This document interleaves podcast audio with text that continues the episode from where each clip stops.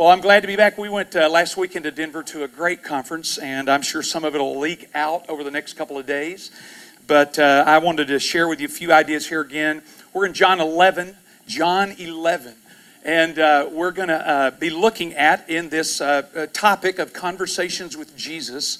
Conversations with Jesus, as I said several times, but remind you, in the book of John, there are these uh, marvelous interviews, if you will, more than any other gospel, where Jesus really meets with people, talks with them, sort of does an interview kind of thing. And uh, so uh, that's where I got this idea that as he's in conversation with people, what can we learn? And in this particular topic, I'd like to look at today is uh, this particular uh, matter. Um, you know, kind of lose the drama, right? Come on. Here we go. The effects of Jesus' presence. Now, we're going to be looking at uh, this particular idea starting in John 11, beginning about verse 17. I think I got this thing turned about verse 17. But I, I want to talk to you about the effects of his presence. I was working through this earlier and I thought, uh, the effects of his ministry, and I thought that sounds too religious. Uh, you know, the effects of his uh, incarnation, that sounds too theological. As I looked at this, so I thought about the effects of his presence that in this particular story, the effect or the effects of his presence. When Becky and I were leaving the other day, we were at the airport at Will Rogers. I said, You know, you know you're from Oklahoma if you don't mind flying out of an airport named after a guy that was killed in a plane crash. right? It's always a little disconcerting to me. Yeah, you're celebrating this. The guy was killed in a plane crash. We name an airport after him. That's why they call it a terminal. And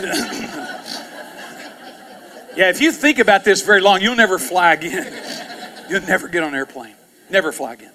Uh, but when we were there, when we were there, you know, we've gone through the line, and it, it, I don't know, Becky must be on some list somewhere. Every time she gets through there, they drag her off to a side room, and I say, you know, and I'm thinking I'm the one they ought to be checking, you know, and I'm like, how did this happen? And so we're going through that, and she gets through the line, and you know all this kind of stuff, and we're standing there getting ready in the area, and it's just this idea of the presence of a person, how it affects you. We're standing there, or going up there, and look over there, and right at the desk there, where you get ready to check into the company plane, is uh, Hasheem Thabeet. Do you remember him? Played for the for the Thunder. Have you ever seen somebody seven foot three in purpose, in, per, in person, not per, and on purpose? And on purpose. You ever see anybody seven foot three? I mean, I, I am standing there going, and, and here's the uh, ironic thing. I mean, you know, he's a professional basketball player and big time guy, and you know, played at Connecticut and, and all of this, and I guess he's trying to be a bit incognito. I mean, he's seven three. You can't be incognito. I don't care. And he's there with some print like uh, uh, uh, uh sweats on that are a little wild.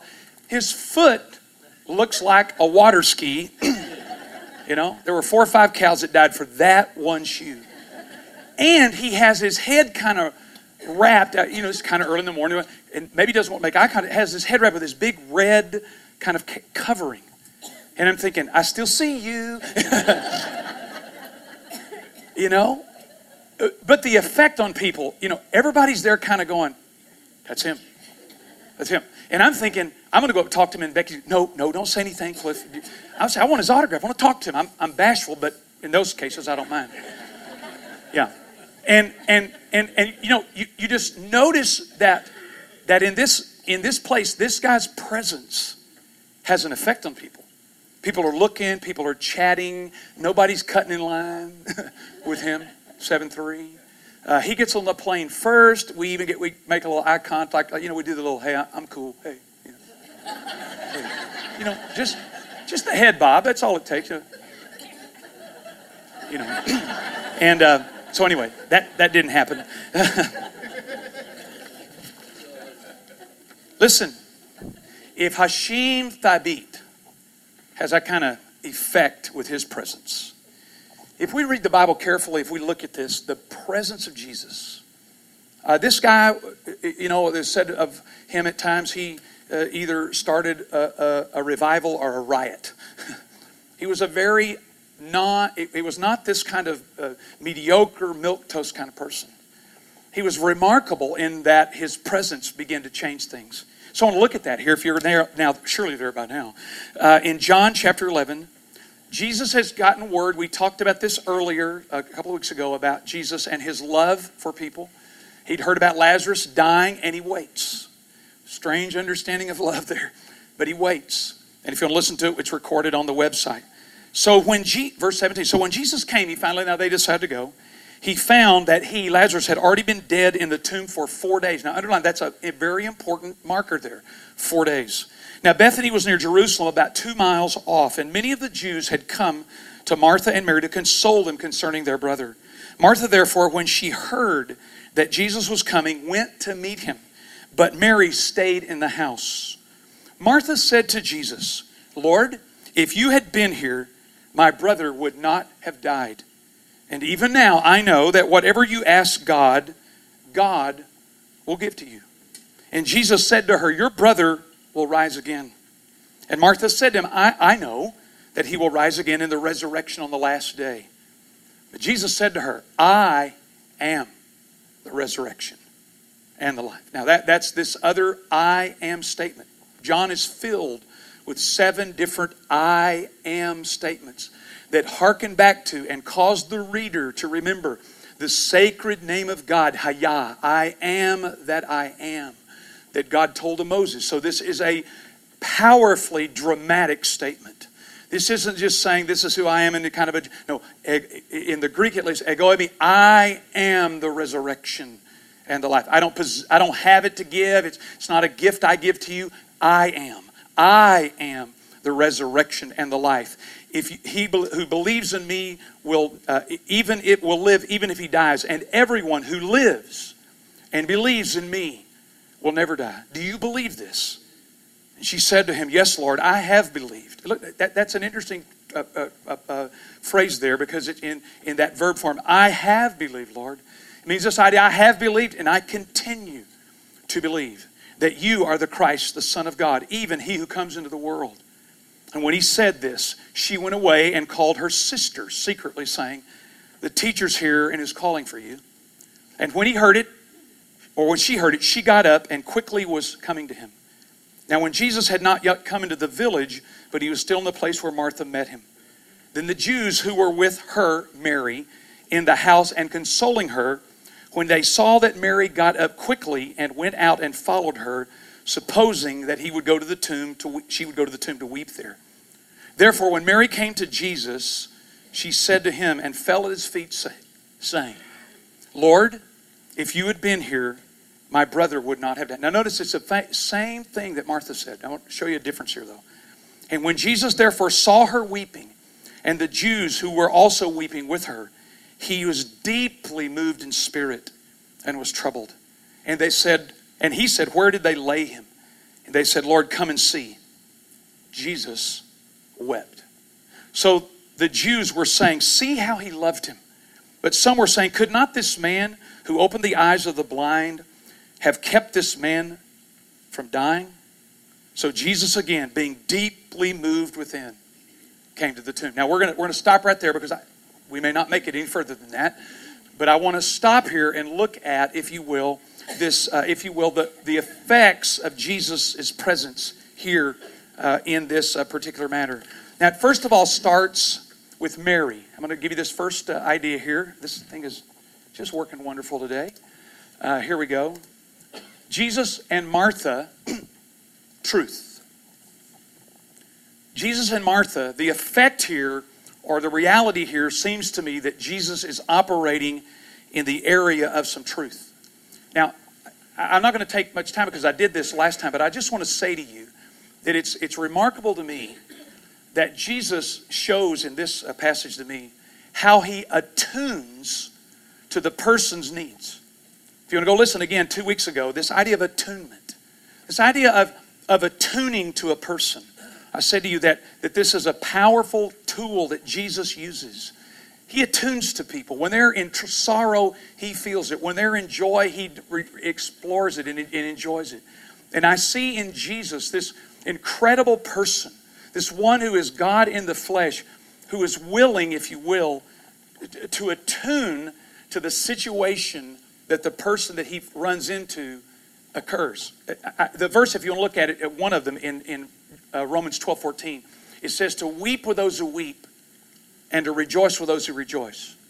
See, when you don't attune to people, when people are weeping, you try to coach them up and say, well, you know, all things work together for good to those who love God.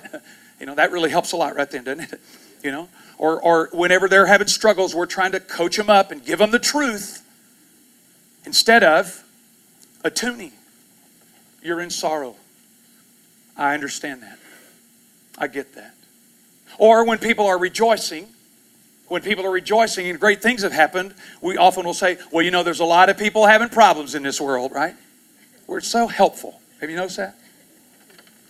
Attunement means that I am willing to enter, or in, in this case, Jesus is willing to enter into the world, to the, to the emotional world, to the situation that he finds people in. And I want to suggest to you that there's two things here to look at. That one of the greatest challenges of my life has been over the years is to believe that Jesus would actually attune to me instead of me having to attune to him. That, that's a dramatic thing. Go back and listen to it on the 19th. You see, Jesus comes here to this situation with these people on the fourth day. Now, I told you underline that because it's important. In Jewish theology, there is the understanding that a person is not officially dead until three days. You can read this and study this that people are not really, there's the idea the spirit kind of hangs around and, and stays there and, and may try to re enter. So it's three days that is, if you will, somewhat required, if you will, to uh, uh, to, to, to, know that a person's dead. That's again, part, go back to the Gospels and, and see where that, that shows up again. It's after that, it's after four days that Jesus comes. And as Jesus comes, Martha hears about it, and it says here, goes out. Now, let me, let me put some context here. After three days, in fact, in Judaism, the first three days, the family mourns by themselves. No one comes, no one spends time with them. If you read, read this, they turn all the furniture around backwards, they sit low on the floor, and it's an opportunity for the family to genuinely weep without having to worry that other people are around. It's pretty intense. It's generally, you know, it's generally a time of intense mourning where people are just able to let it go. You know, what we do, you know, we, we try to tamp it down, don't we, when we feel that. But in Jewish life and thought, the first three days, this is an opportunity for the family to feel, to express, to experience grief at its depths. After that, after the third day, the fourth day becomes a seven day mourning time when people can come and visit you. On the fourth day, and for seven more days now, people can come and visit and bring food, you know, and stuff like that. And this is what happened. Notice it says uh, that many of the Jews had come to console her there in verse 19. This is that period of time after intense, if you will, sort of weeping and feeling what's going on. And then the next seven days uh, are, are this a phenomenon, if you will, are this time called Annuet, where people, uh, uh, I'm probably mispronouncing it, um, uh, but you, you might not know that, so that, okay. Yeah, leave him alone, Cliff. He's doing all right. Here we go. Uh, it's when it's when family people would come and, and they would, you know, bring food to you and, and, and, and care for you and console with you. I just, it's interesting to me here. On the fourth day, Martha has now exited this very private time of mourning. It's the fourth day now. Okay, it's time to have family over. It's time to have friends over. It, it's time now to process it out. And whenever Mary hears that Jesus is there, she goes to talk to him and, if you will, in some sense, upbraid him. Look, if you were here, my brother wouldn't be dead. You know, I, it, I, I, don't want to read too much into this, but, but, but I want to say what I know about Martha, who's a doer, and we see that in other places. Martha is pragmatic, she gets things done. She wants to get, I, it just sort of feels like Martha wants to get on with life now, okay? The three days are over. We got family people over here. Let's, let's deal with this, and, and that's okay. And, and she goes out to speak to Jesus about this situation that he would have been alive if you were. Even now, I know that whatever you ask God, you can do. This sister is, is she grieving or is she mad? is she grieving or is she upset? Now, that's okay. You know, that, that's part of the grieving process where there's anger or, you know, hostility or, or feeling, you know, that, that we feel that. But, but Jesus then enters into, if I'm reading this correctly, really a discussion about truth. It, that's what it, it's really a discussion. Notice what he says. Uh, where she said, uh, "Even now, I know that God will give you whatever you ask." And Jesus said to her, "Your brother will rise again." And she goes, "I, I know that. I, I get that. You know, in the resurrection, that'll be great." But then Jesus makes this marvelous statement: "I am the resurrection and the life. He who believes in me." Will live even if he dies. And everyone who lives and believes in me will never die. Do you believe this? What is Jesus attuning to Mary's need? I think truth. This is the truth, Mary. You know this. You, you, you believe this. You understand this. And I am the one who is the resurrection. Now, notice what he tells her remember. If you believe in me, if you believe in me, Mary, this can happen. She, do, she doesn't, again, just seem to be like, Mar, uh, I'm sorry, Martha. Martha here, did I keep saying Mary? Yeah. Okay. Somebody correct me. Martha needs this matter of truth. She needs to hear again, apparently from Jesus, He who believes in me will never perish. I'm the resurrection and the life. I see here a ministry of truth to this person a ministry of telling her what she needs to know. He who believes in me and he who lives notice the words here. I just i want to draw this this is one of those fantastic statements in scripture. I am the resurrection life. I wrote my notes jesus doesn't have doesn't have life and resurrection to give you. He says i'm it. And you believe what? In me. It's one thing to believe about god. It's one thing to believe about jesus it's another thing to believe in Him, isn't it? He becomes the, the object of our faith, that we believe in Him. I have a friend that uh, years ago uh, wanted us to, we went on a trip to Nebraska. You know, that enough should have cemented our friendship. But uh, I, I, had never, uh, I always made my own flight arrangements because I don't like prop driven planes. Uh, they're too loud and uh, they're not big enough. When you can stand in the plane and do this and touch both sides, I'm out. and this friend of mine, Maurice, uh, uh, had lined this up, and we were going to go to Nebraska for this meeting. And he said, uh, You know what, Cliff, I'll take care of the flight arrangements. You know what? I believed in him. I trusted him.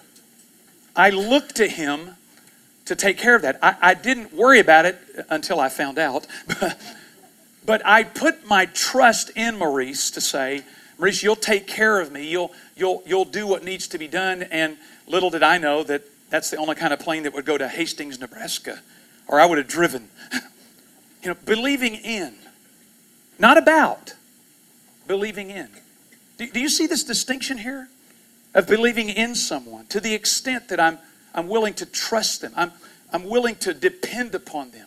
Jesus said, if whoever believes in me, and then notice what he says whoever lives in me.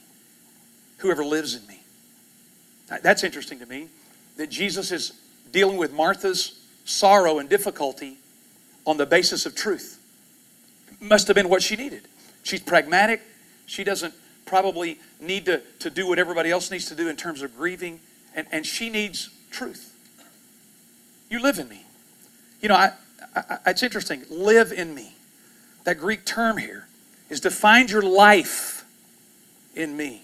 I think I have a, a picture here that I was going to use someday. Is this? This is in New Orleans, and I live down toward that area. And there was a time after a hurricane where a lot of people lived in FEMA trailers right out in front of their house. And you know, that doesn't look all that, if you will, uh, desirable to me to live like that. But there are people living in it temporarily. The question is in our lives, sometimes, are we living in Jesus temporarily? You know, kind of when we need Him, kind of whenever it suits our schedule. Or we're living in Him when it is of convenient. That This idea of living in Him, living my life in Him as a day to day basis. not just visiting, not just asking Him for when I'm in trouble, but He is my life where I'm living day in and day out. I, I got a letter the other day from the National Flood Agency. They wanted to know, or they needed to verify, my primary residence of where I live. I guess they checked my tax return and saw that chalet in Geneva or something, you know. Who knows? But I was fascinated because the, the form said, we need you to verify where your primary residence is, where you live. It got my attention because if you don't fill it out, it's 250 more bucks. So I call my insurance agent up and we talk about it. I said, What do I need to do? And he said, All we need to do is to verify and show this is your primary residence where you live most of the year. I, I got to thinking about that. I mean, I live there every day, you know, unless I lose my way home. I, I live there every day. I, when I go home, that's where I go. That's where I live. The question is for us, do we live in Jesus? Do we live in Him? Is He, if you will, the one, like I come over, when we have a decision, we return to Him to say, What would you think here? That when we have issues in life, He's our, if you will, default setting, or that we keep returning to Him. What, do you, what would you have me do? How do I live in Jesus? Not just believe. Notice he says believe and live. They're both. It's not just believe. It's not just have tr- confidence. Right? It's believe and live in him. Is Jesus the one that you live in? Is he the one I live in? This notion here of belief means to have confidence, reliance upon, dependence on. You know, a good illustration of that is, you know, what, right now you're you're you're uh, you know you're you've seen chairs before, haven't you? You're sitting in one. You've looked at them. You believe they're in their existence. You believe that they're there. But right now, you are believing in a chair. All of your weight is on there. I don't see anybody with one leg on the ground going, oh, I better not you know, try this too hard here, you know. All of your weight, all of your life is depending, relying upon, trusting in that chair. You've seen chairs before, and you know what they are, and you believe about them. But believing in a chair means you're going to sit down on it. Believing in. Jesus said, Whoever believes in me and lives in me will never die. Now, again, this seems to me to be this matter of truth, this understanding of believing in me, living in me. Are you one of those people that when you're in sorrow like Martha, that you need to be reminded of the truth of who Jesus is and where you live? I mean, we're all going to face it, aren't we? Sorrow and difficulty. We're all going to face the challenges of life. And Martha here seems to want to engage and enter in, if you will, into some kind of theological dialogue. It's okay because at times when we're in those kind of situations, the present, the effect of Jesus' presence, we need to know the truth. What is about this, Jesus? Are you really who you said you are? I've told you this before, but you know, after my dad died, and it's the only person in our primary family that ever died before, I remember driving to a Bible study on Friday morning. I would drive by their neighborhood uh, every morning on that way. And I, and I remember uh, driving to that Bible study and being kind of messed up. I mean, these kind of questions don't think come to you. I mean, I, I was there with my dad. I had never been with a person who died in my entire ministry. I was either on my way or I couldn't get there in time. The only time I'd ever been with a person who died. I saw my dad die. His last words to me were, Keep reading me poetry. I was quoting songs and poems to him. And I saw him leave the bonds of this earth. And I'm driving to Bible study. And I'm thinking, am I ever going to see him again? Now, you know, I'm not a big doubter. I'm just, I'm not real flippant with some of these things. And I don't mean flippant. I mean, I have trouble with them. That's a better way to say that. I struggle with some of this stuff. I mean, if you take Jesus seriously, he says some crazy stuff. Okay? Let's settle that. For, right? He says some crazy stuff. And and I'm driving to Bible study and And I'm asking these questions Am I going to see my dad again? We can all say, well, sure. Well, am I? Am I really? Is there really something there? And I remember it, this went on for a couple of weeks. And I remember saying to the, to the Bible study guys one Friday morning after several weeks, I, I shared with them what I've been struggling with. I think it shocked them a little bit, but I said, hey, this, this is real life, man. This and I said to this, I, I came to this deep theological conclusion. I can trust Jesus. He would lie to me. I can trust Jesus. Listen, I believe in him. He would not lie to me.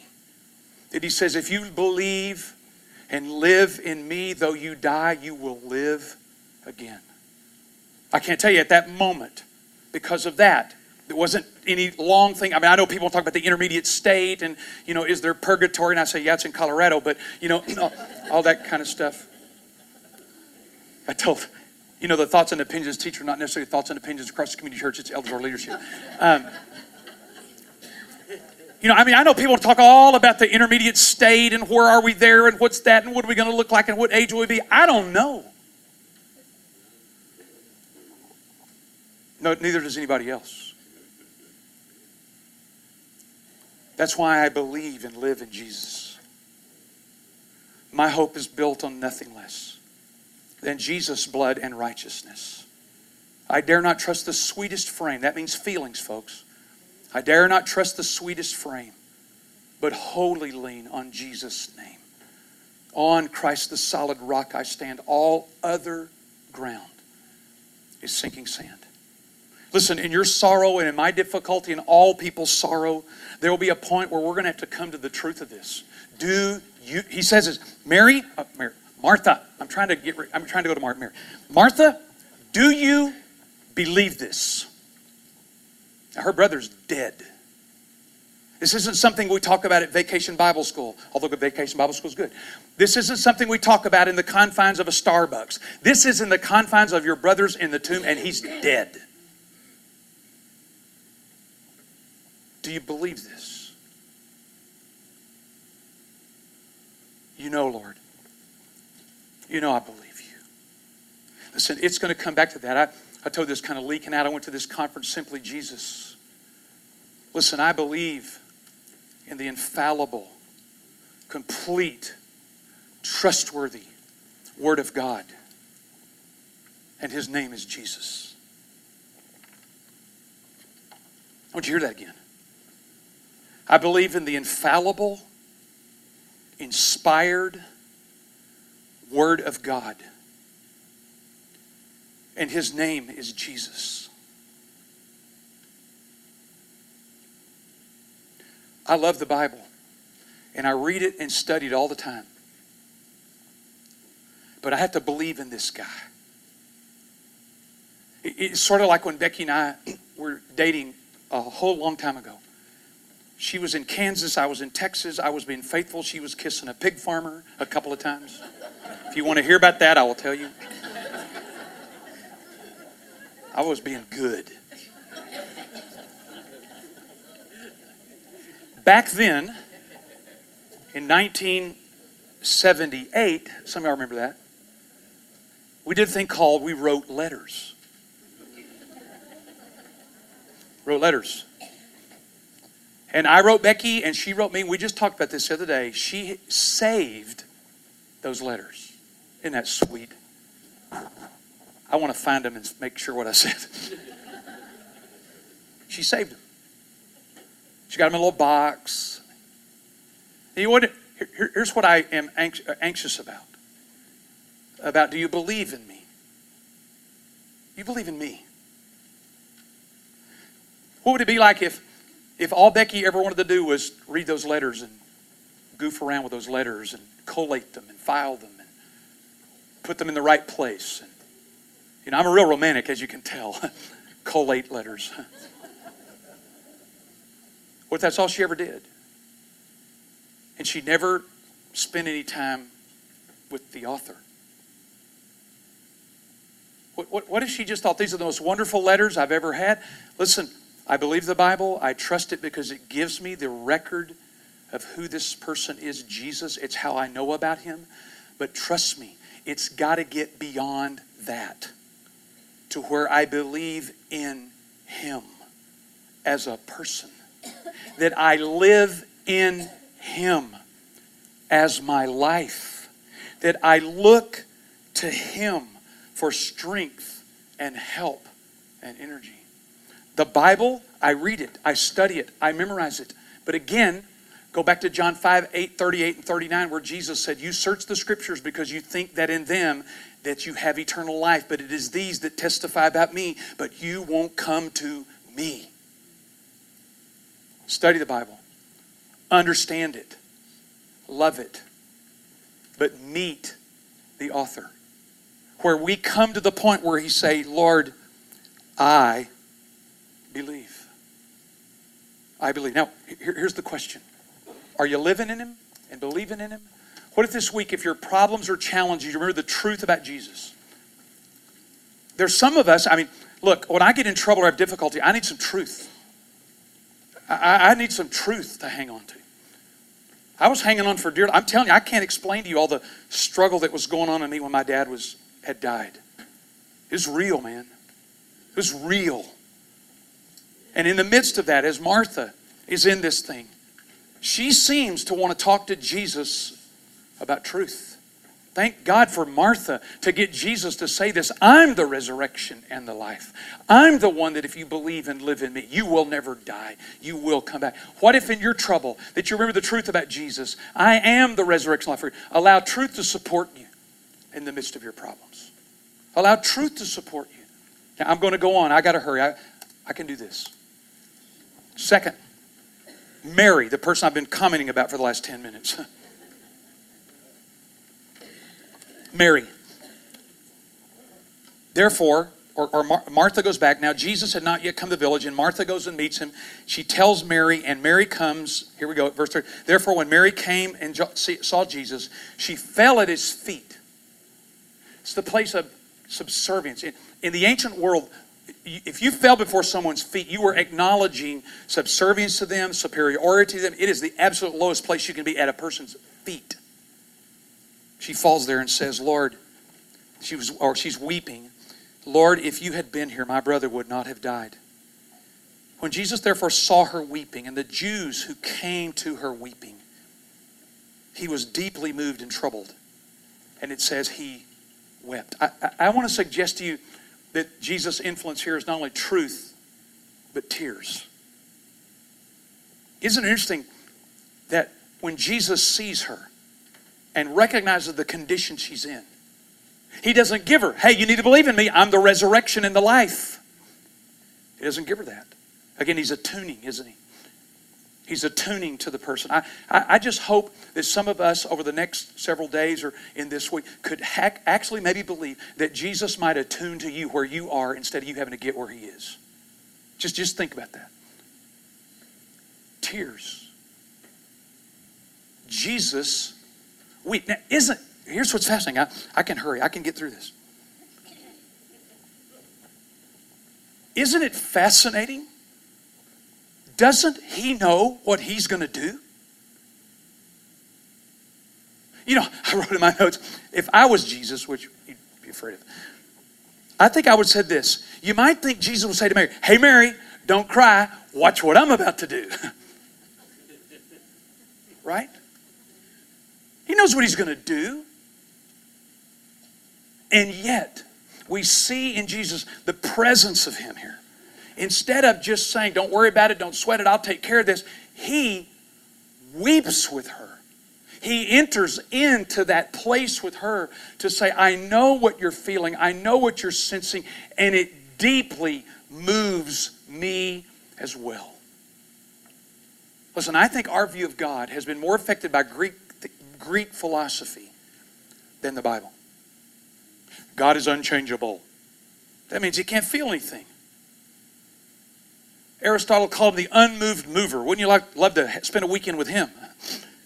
The unmoved mover.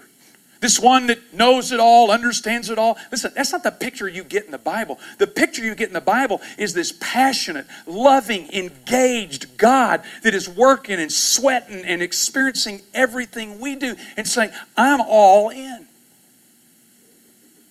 Some of those concepts are, are so deep in us that, that God, Jesus should have said, Here, hey, Mary, don't worry about it. I got this handled.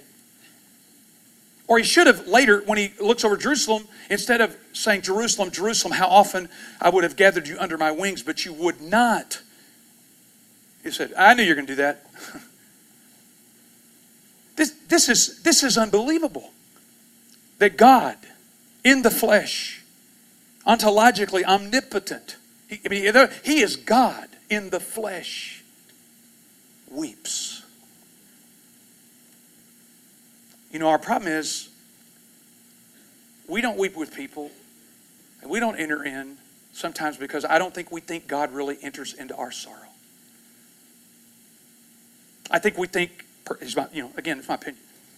I think we think that God says, well, you know, you got yourself in that trouble. You're the one who did that. You made your bed, now you're going to sleep in it. You know, you know, you're, this is this is this is trouble for you, but you know, you started it. This is the Jesus that weeps, enters into Mary's experience. He fully enters into the pain and the sorrow of people that. Now, watch this word here deeply moved. Verse 33, and it shows up again in verse 38. We're going to talk about Lazarus next week. it's a strange word. This, this word, if you want to know it, I we, it, it means this to snort like a horse. It's used in the culture of a horse that is snorting. I've got allergies, so I'm not even going to try that.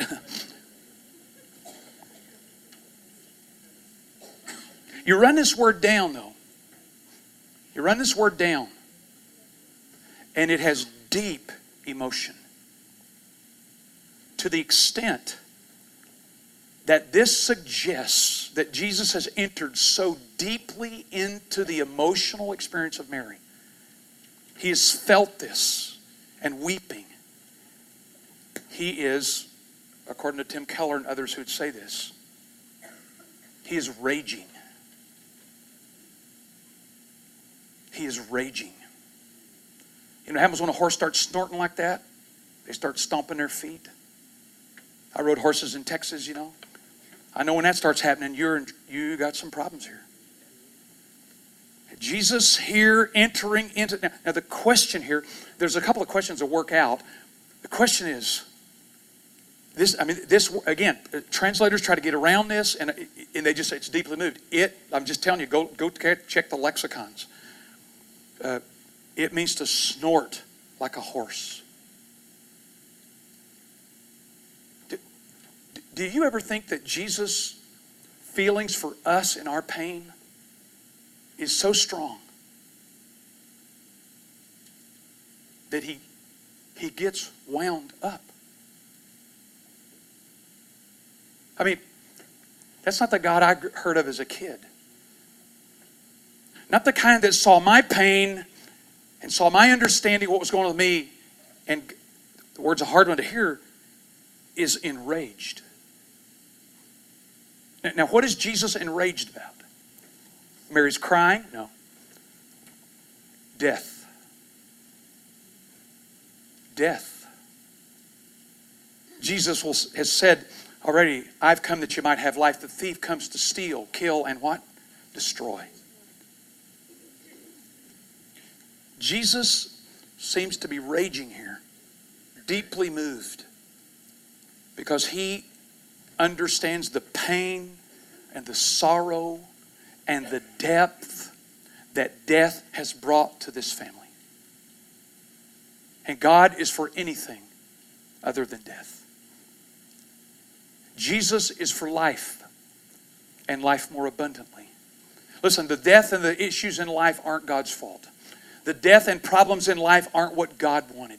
Jesus is standing here, and for all accounts, if you study the etymology of the word, he is wound up about this. He knows what he's going to do anyway. He understands it. He knows he's going to rise, raise him from the dead. He gets that, but he is standing there snorting out of the rage over this, of the pain that this family has felt.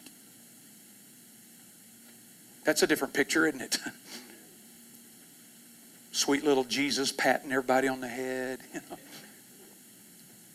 He is standing there. It's almost, in my judgment, it's almost as if it's like the, the showdown at the OK Corral. He stands there at that tomb with Mary weeping, and he is ready to make things right. Is that the Jesus you see? Is that the one who enters so deeply in? He feels what you feel. He weeps when you weep. And he stands against that anything that would destroy. That's a beautiful picture to me. Here he is deeply moved, troubled in his spirit. He says, Where have you laid him? And they said, Lord, come and see. And when Jesus is there, what does it say? Shortest verse in the Bible. You remember, that, remember this one in, in Vacation Bible School? Jesus, what? Wept. Again. He knows what he's going to do. Would to God that we could understand that Jesus so enters our world that what is happening to us is affecting him. Think about this now. I know this sounds crazy. This is what this story shows us. He knows what he's going to do.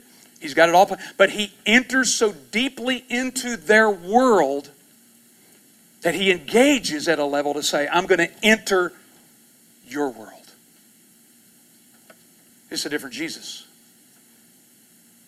This is a Jesus that's all in. All in your life. All in my life. It's amazing to me. Mary, I know what I'm going to do, but I'm going to enter in. So the, the great question is this, and part of the application for this week. If I could get to the right slide. What if this week you really believe that Jesus enters your pain, your joy, your concerns, and feels it with you? What could you do to remind yourself this week that Jesus has a ministry of tears for you? Now, some of you in here need the ministry of truth. That's why you're wired. You're a Martha. You need the ministry of truth. And, and that's, for me, that's what helped me get through the situation with my dad. For some of you, it's going to be the ministry of tears for you to just wonder, wonder, does Jesus really care what's going on in me? Mary's experience tells me, you bet. Mary's experience reminds me of the fact that Jesus is willing to enter. He doesn't give her any discussion about the resurrection. He doesn't talk about any theological notions. He just enters in. He attunes at a level that I don't know that any of us could ever do. So the question is this which one do you need? He's got them both. Which one do you need? Which one do I need? And, and, probably at different times in our life, we need each at a different time. I'll tell you a real quick statement here and then we'll be done. Um, some years ago, I, I, I read a guy named Martyn Lloyd-Jones. I probably told you this. You know, when you get to this age, it's really fun because you never remember anything you said and you can just keep. It's just wonderful. Yeah. Forgot who my secretary's name was the other day. And uh, I'm going to the doctor. One that can't use needles, though. And uh, Dr. Martyn Lloyd-Jones was sharing one time was in, in a service about the gospel and what Jesus had come to do and how he had come and entered our world to to be what we need. And the response was at the end, after he did that, a guy came talk to him, and he said, Dr. Jones, that's wonderful and that's great, but it's too good to be true. And Martyn Lloyd-Jones, in the book, when he was referring to that, said this that if when anyone gets through preaching or teaching the gospel, if the answer or response isn't, hey, that's okay, that sounds great, but it's too good to be true, you haven't yet preached the gospel until that's the reaction. And ladies and gentlemen, let me just say this. A lot of this truth that I'm suggesting here is that is coming up against a lot of religion. And a lot of ideas of try harder, do better, work at this, get involved. Come on, you do it, right? A guy I heard this week, Bruxy Cavey. What a weird name. Bruxy Cavey said this Grace is what God does for you that religion failed to do. Grace is what God does for you what religion failed to do for you. This is good news. Let's pray. Lord Jesus, today, there's some of us here who need the ministry of truth to sustain us, to help us to get through hard times, through difficulties. And we thank you for that. We thank you, Jesus, that you could say, I am the resurrection and the life. He who believes and lives in me will never die. And then there are others of us, Lord, who need the ministry of tears. In fact, for some of us in here, this sounds crazy. And it might be that's why it's true, because it does sound so crazy. The gospel is such good news. It's got to sound crazy to people. It's got to sound scandalous. It's got to sound ridiculous. It's got to sound anti uh, Western European, pick yourself up by your own bootstraps. You made your bed, you're going to sleep in it stuff. So help us, Lord Jesus, to actually believe that as Mary experienced you at that day, that you are no respecter of persons, and you will do for us what you did for her. Help us to open our hearts to you, to break down the barriers, to quit uh, uh, uh, categorizing or to quit, quit equivocating as to why you can't do that, and just let you in, that we might experience that ministry of tears this week with you. Help us, Jesus, to live joyfully and abundantly and in this kind of joy that people will be attracted to this gospel, attracted to this Jesus because of his commitment to us, we pray. In the strong name of Jesus, amen.